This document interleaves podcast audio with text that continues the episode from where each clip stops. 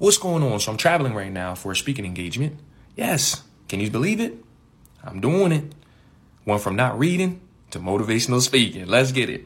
If you followed today, I went live and read ET's book, UOU. The reason why I read Eric Thomas's book, UOU, is because he's a motivational speaker that I've been following for quite some time. So I figured, hey, read a little bit of that before you have your speech, and it might get me in the mindset of delivering a great speech. I'm gonna let y'all in on a little secret. I don't know what the heck I'm doing. But I'm gonna do it though. That's how you become better. You just do it, even when you don't know what to do. The outcome's gonna be what it gonna be. Let's get it. Short Cast Club